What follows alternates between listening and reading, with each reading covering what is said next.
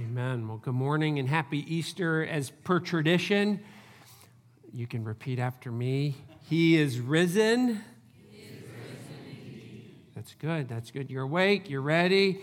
Uh, we are so glad that you're here. My name is Matt Watson, and I'm the lead pastor. And we've said it a couple times in our service already. We say it every week, but we are really glad that you've chosen to worship with us today. And we really mean that. And as a church and as a church staff and as elders, uh, we want you to know that um, we care about you and we want to connect with you and we want to help you. Maybe you're discouraged. Maybe you need someone to talk to or someone to pray with. Maybe you need a friend. Maybe you need some wisdom or some advice. Whatever it is you need, we would love to walk next to you as you get to know God and you get to know us here at Mount Calvary. Uh, but we are thankful that we get to be together, that we get to worship and celebrate. And what a set of songs, what a truth that we get to proclaim. And I hope you are encouraged uh, already this morning. I was reading the New York Times this week from my computer, and when you read it on your computer, there's a way to click a, a, section title, and it'll gather all the articles from that topic into one place. And so the section that I saw to click was titled Easter and Holy Week. Now, I know the New York Times, so I, I have tempered expectations here, but I was curious. I mean, it is Holy Week of all weeks. I was curious what articles would be compiled from the last couple of months from the New York Times on Easter and Holy Week. Well, you probably can guess, uh, pretty disappointing. Uh, there was one article, very boldly titled, this is an opinion piece. It was an interview with the, cho- the, the guy who plays Jesus in the show, The Chosen. But outside of that, let me read you some of the headlines that were in this, in this section. Pope Francis, back from the hospital, thanks crowds for their prayers. Second was Bob Born, who brought marshmallow peeps to the masses, dies at 98. I mean, that's not, I mean, yeah, marshmallow peeps, I don't know. And my favorite, thief steals nearly 200,000 Cadbury cream eggs in Britain. I mean, that's impressive. Like, I don't know how you do that. So I was intrigued. It wasn't what I was looking for, but I was interested nonetheless. And so I clicked on the article. A 32, 32 year old man from Birmingham broke into a factory, backed up his trailer, and, and put all, for hours, filled this trailer with these overrated creamy eggs, filled to the brim. No offense. They're, I mean, they're not that good, but okay. $37,000 worth of these Cadbury cream eggs. And the police figured out what was going on. And once they caught the guy, they posted on their Twitter West Mercia police have helped saved Easter. And they're funny. It was funny. It's funny to read. But as I thought about that tweet and I thought about some of these other headlines, I thought, man, this is the problem. Helped, saved Easter? I mean, Easter is so much more than fluffy marshmallow bunnies and so much more than Cadbury cream eggs. And, and we get together here on Easter Sunday, and we're here to do much more than to think about tulips and family pictures and egg hunts, but we're here to celebrate and to proclaim and to remind each other about the resurrection of Jesus Christ. And so that's what we're here for.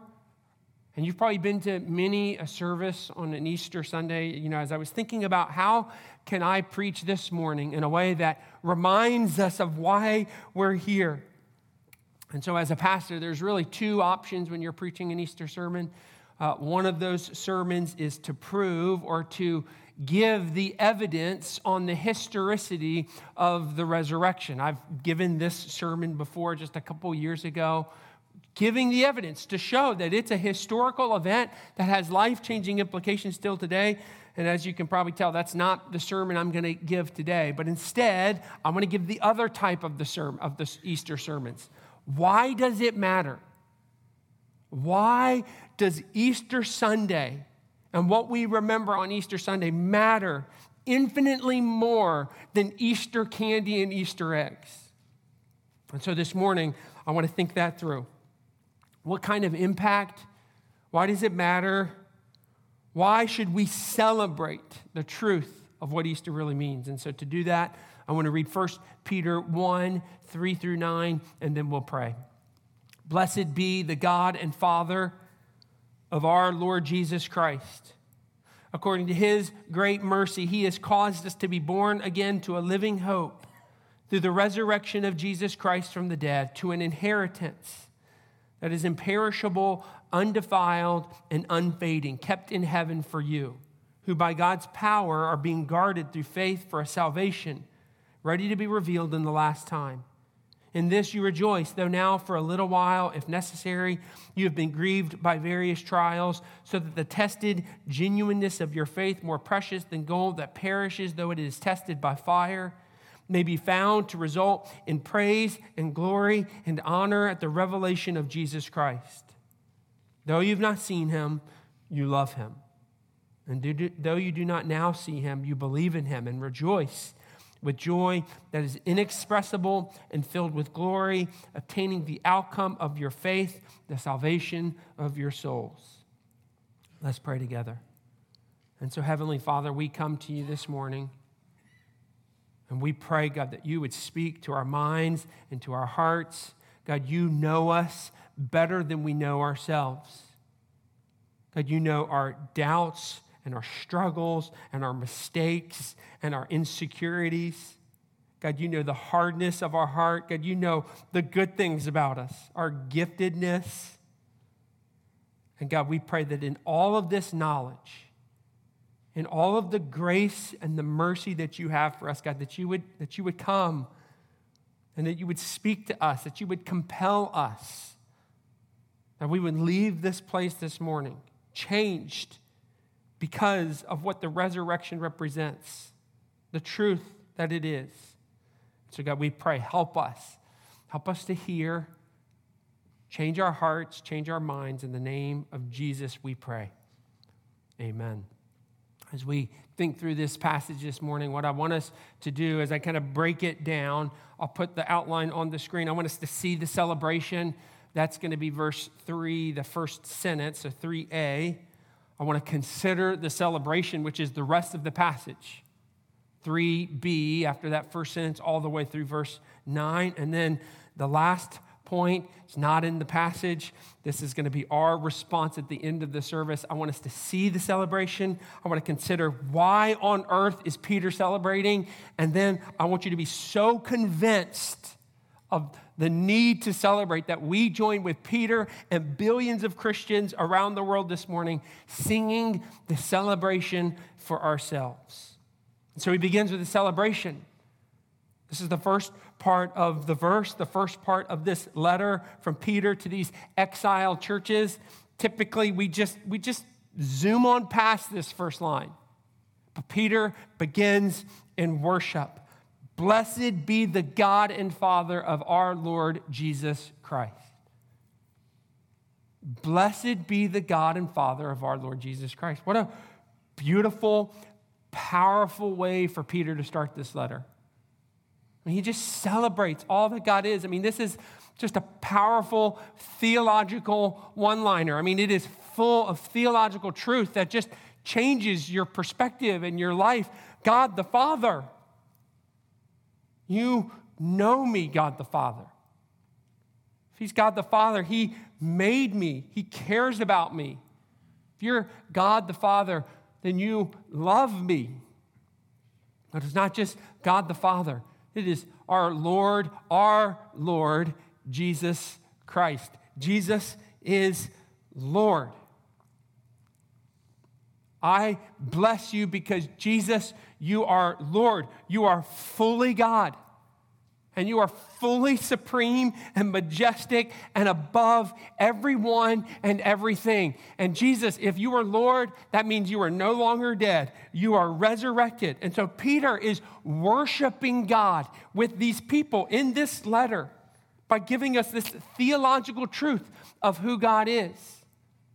But this first sentence, this celebration is so much more than just rattling off theology. This isn't just this isn't a theology book. This is this is worship. It's music. It's poetry. He says, Blessed be God the Father.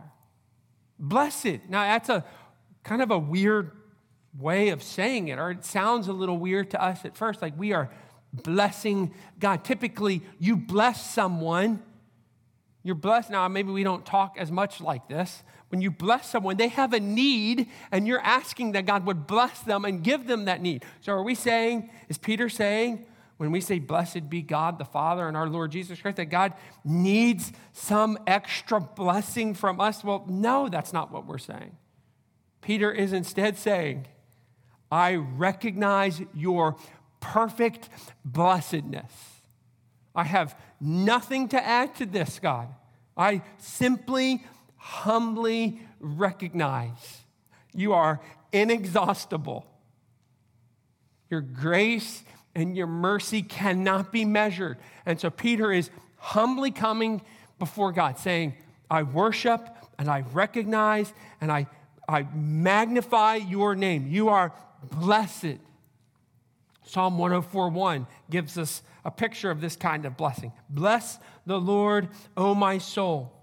O Lord my God, you are very great. You are clothed with splendor and majesty. This is what Peter is doing.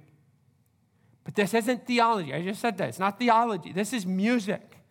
I mean, this is coming from an experience of Peter. He's not just restating the facts, he is responding to the grace, saying, I feel this. This is joy induced from Peter.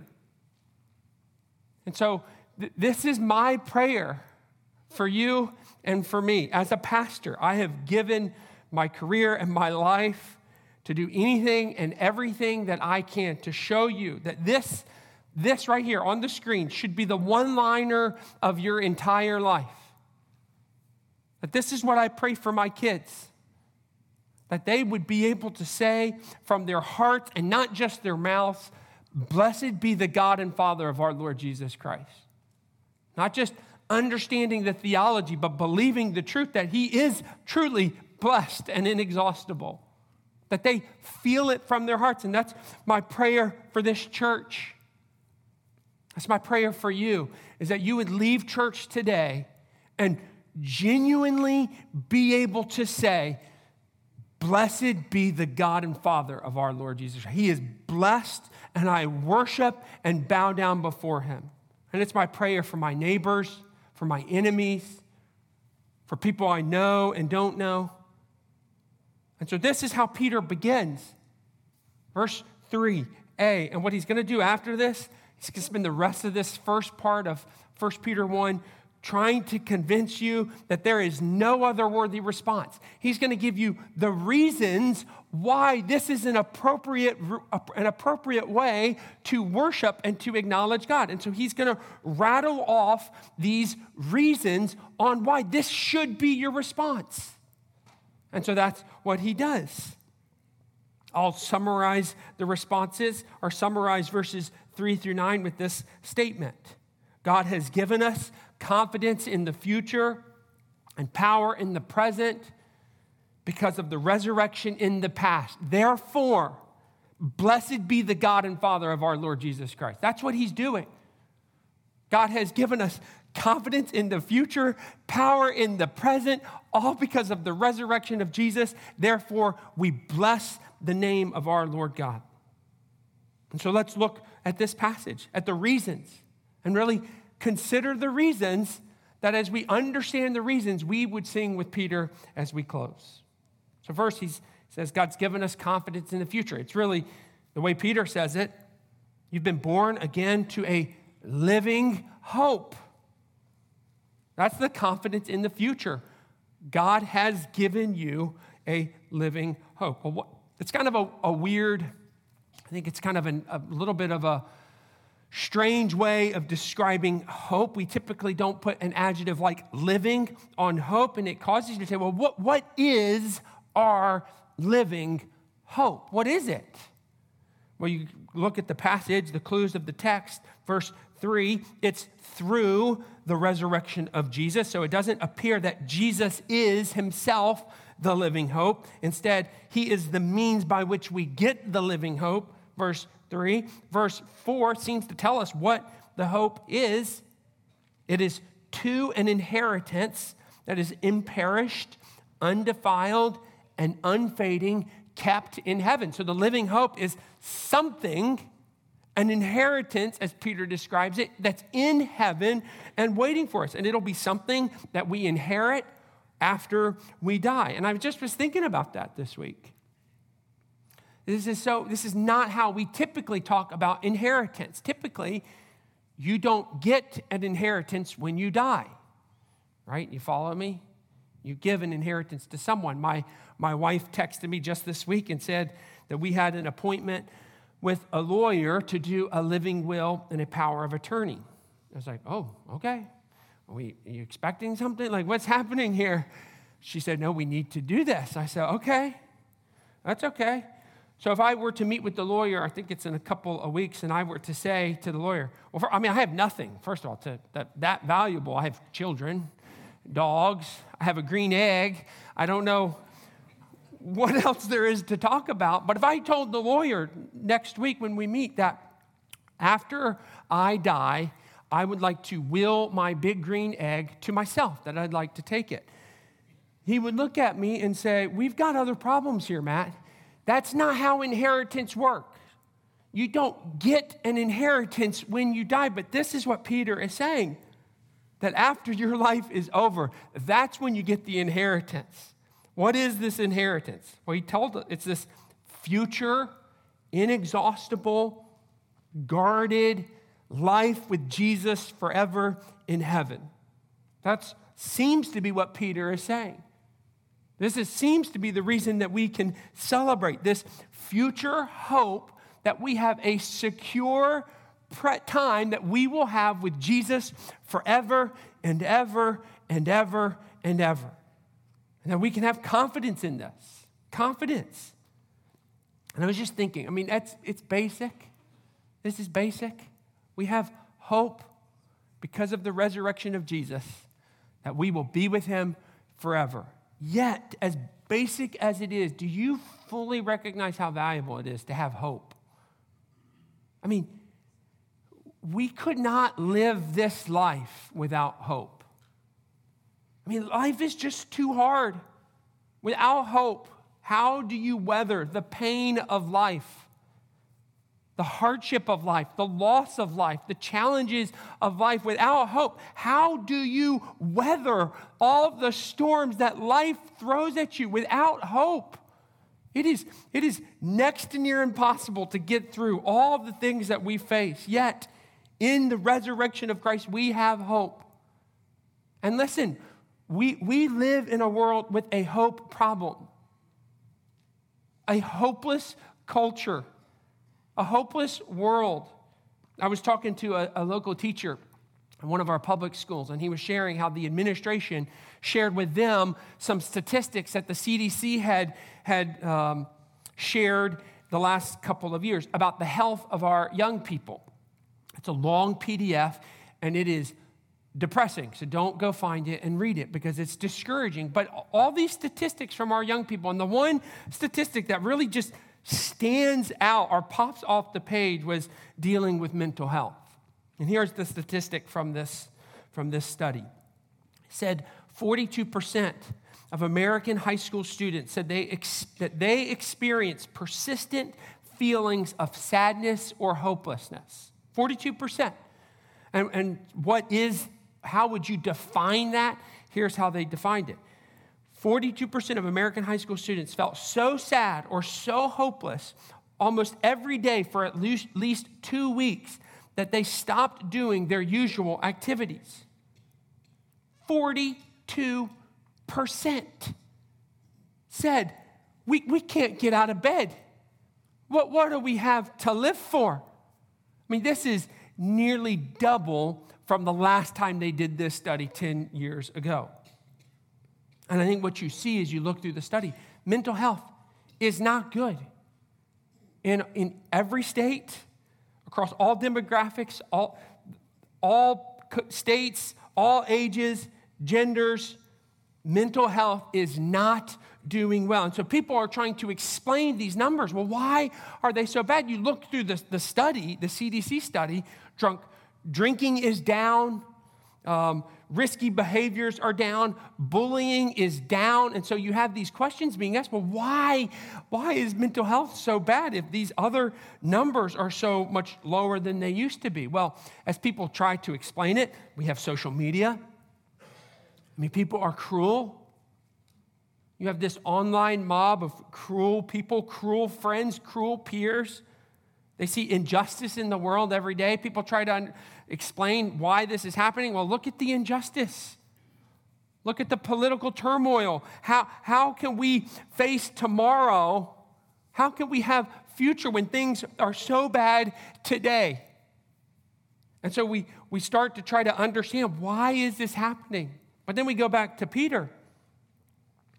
The people Peter were writing to, uh, it, obviously it's different what, what they were facing, but it's not altogether different.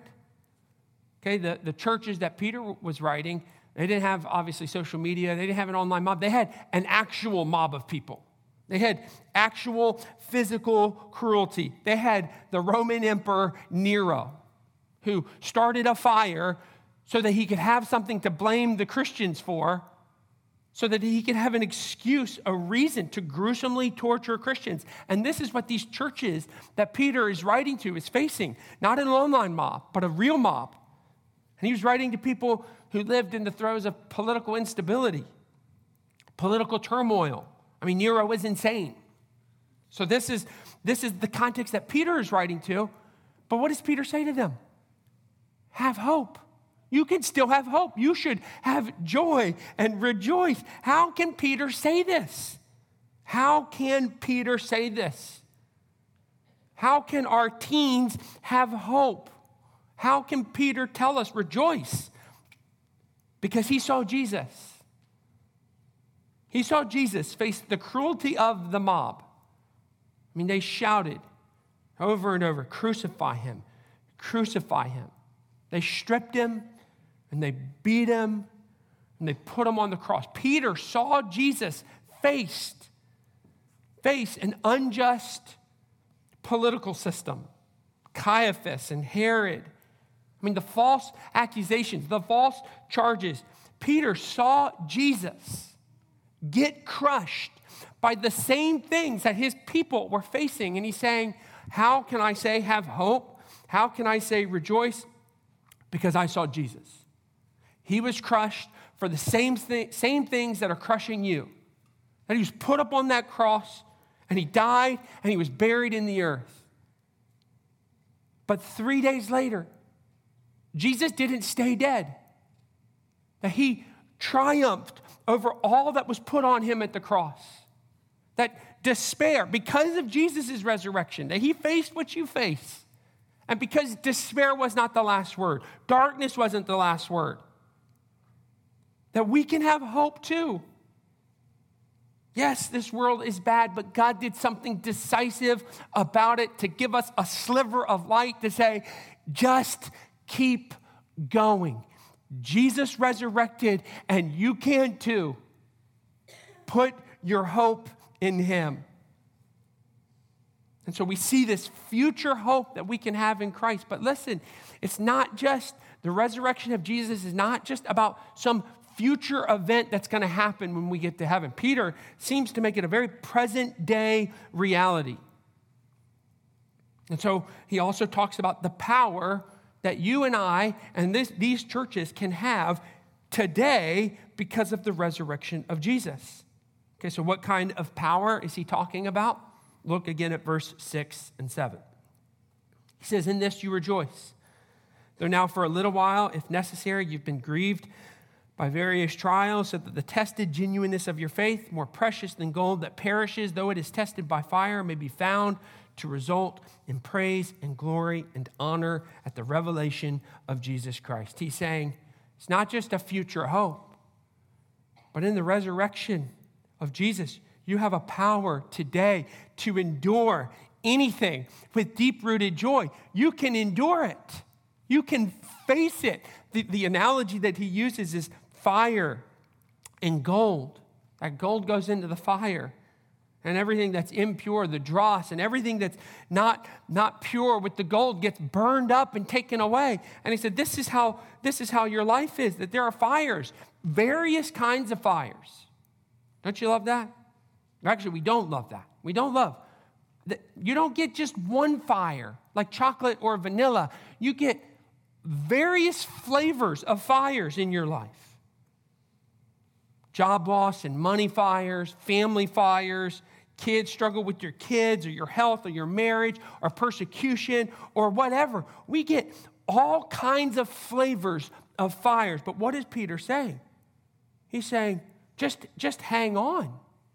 Just even for a little while, rejoice today. He's not saying you have a living hope, and when you get there, then you can rejoice. But until then, you're going to be miserable. No, he's saying, actually, the power that you have today is you can rejoice. You can endure. How? How? Because you know, I like the little phrase, even for a little while. Just a little while. And you know what that little while is? This is depressing, I warn you. It's your life. Little while is not like a week. That'd be great. He's saying, no, no. It may be a lot of the time of your life, but it is a little while in comparison to eternity. You may struggle. You may, be feel, you may feel burned to the crisp. You may be com- feel completely broken down. But listen, because Jesus was resurrected, you can endure it. I'm giving you the power today to rejoice as you face struggle. What, let me just give you one example of how this looks at another place in Scripture. If you have your Bible, turn to Hebrews 11 32 38. I'll put it on the screen. But I think this is a really good tangible example of the power that we can have today because Jesus was resurrected. So, this is a pretty famous passage, the Hall of Faith. You know, we love this chapter, or at least we love the first 35 verses of this chapter. And we get to the end, and the writer, he's so excited. I mean, he's, he's like, I have to wrap this up. I could keep going and going and going, but this is how he closes this, this chapter. What more shall I say? For time would fail me to tell of Gideon and Barak and Samson and Jephthah, of David, Samuel, and the prophets, who through faith conquered kingdoms, enforced justice, obtained promises, stopped the mouths of lions, quenched the power of fire, escaped the edge of the sword. They were made strong out of weakness, became mighty in war, put foreign armies to flight. Women received back their dead by resurrection. I mean, that's quite the list of awesome things that people did in the power of the resurrection. But things are about to change in the passage. So I warn you, there's a dramatic shift in the tone of the passage.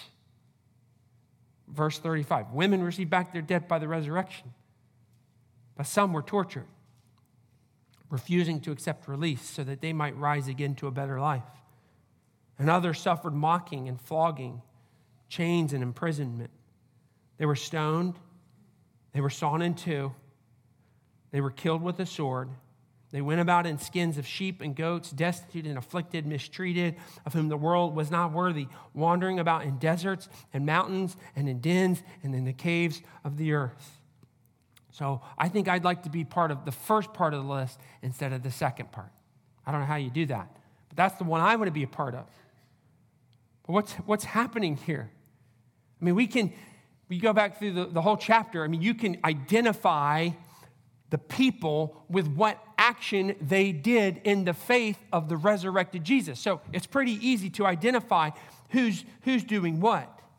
Okay, we've got David. We can't have a Sunday without David making a showing here, mighty in war, administering justice, conquering kingdoms. We've got Daniel, Shadrach, Meshach, and Abednego.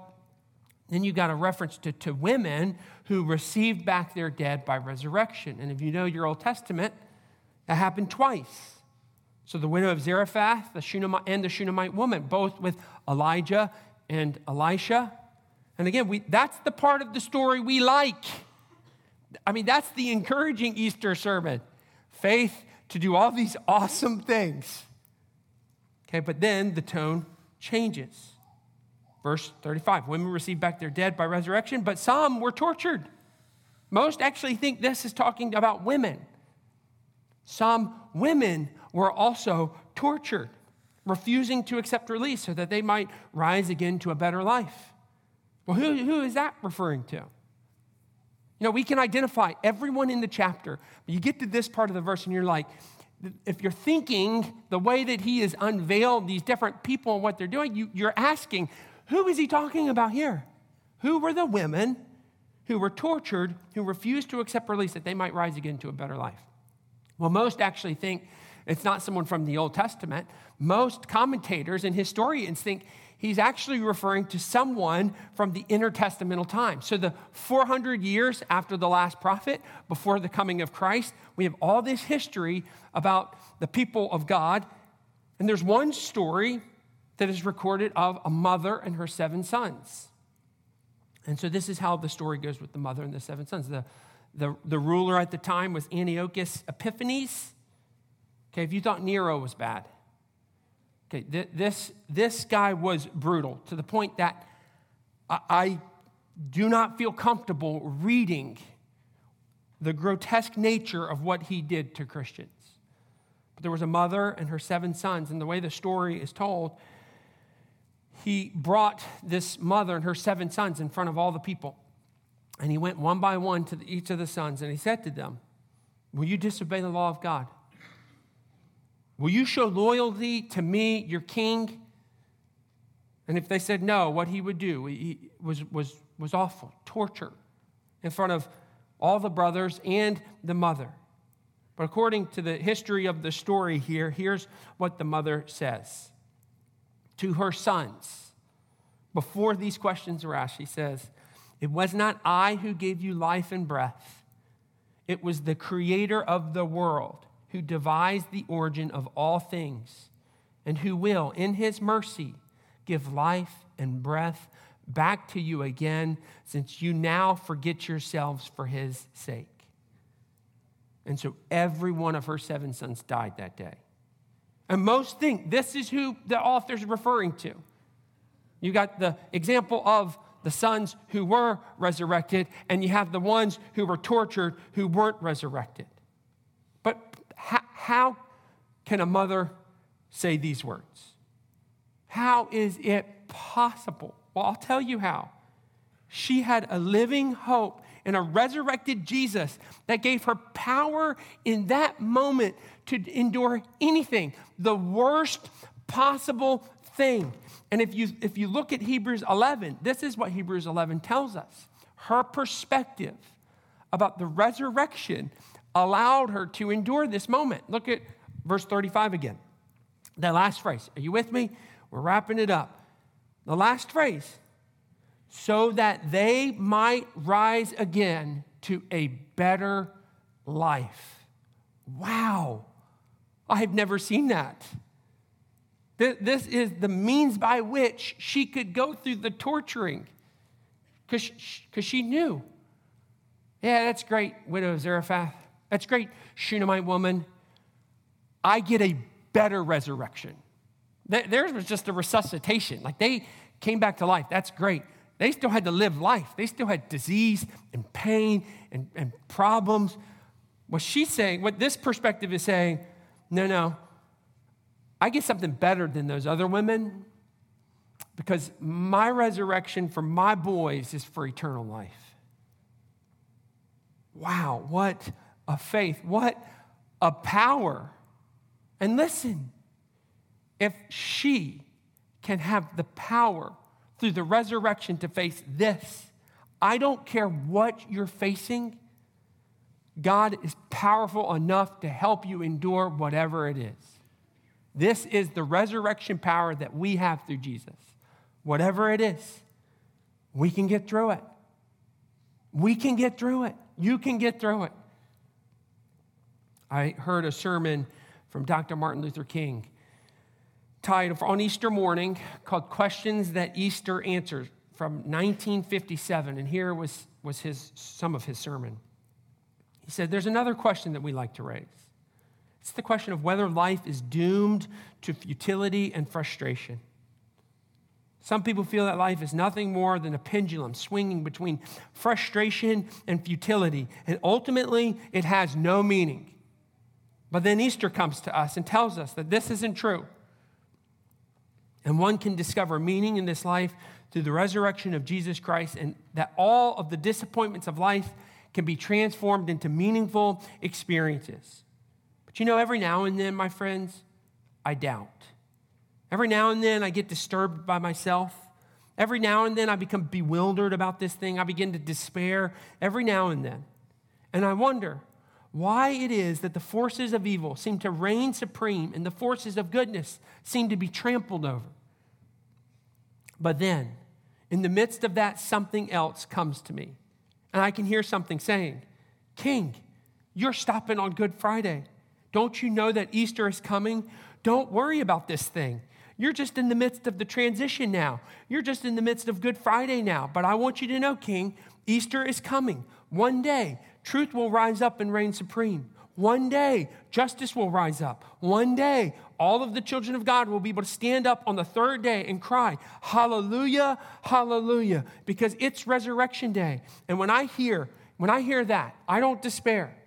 I can cry out and sing with new meaning. This is the meaning of Easter. And for us this morning, as we contemplate the impact of the resurrection for us right now, today, we have a living hope that can never be taken away. No matter how hopeless or how much despair, Jesus came out of that grave so that we can too. And we can have power, resurrection power, to endure whatever life throws at us.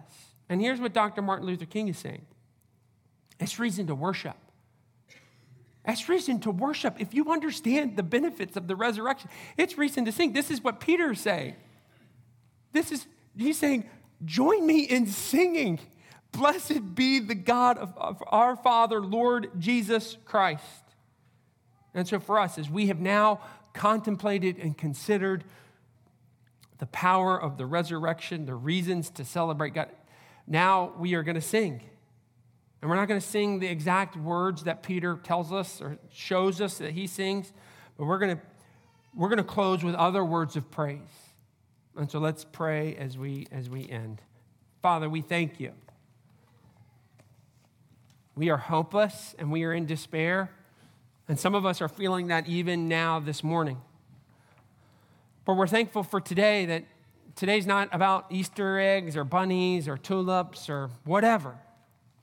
Because it is a reminder, it is a reminder that in you and in your son's resurrection, we have a living hope. And we have power to face anything through Jesus. And God, that's a message we need to cling to.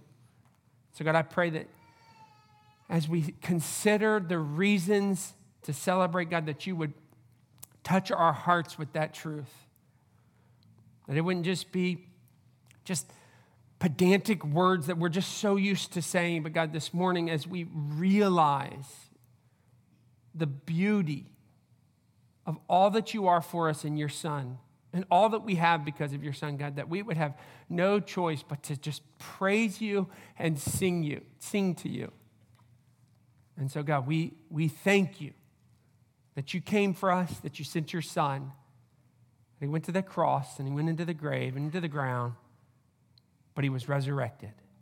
And we rejoice in that truth and the truth that impacts us still today. In the name of Jesus, we pray. Amen.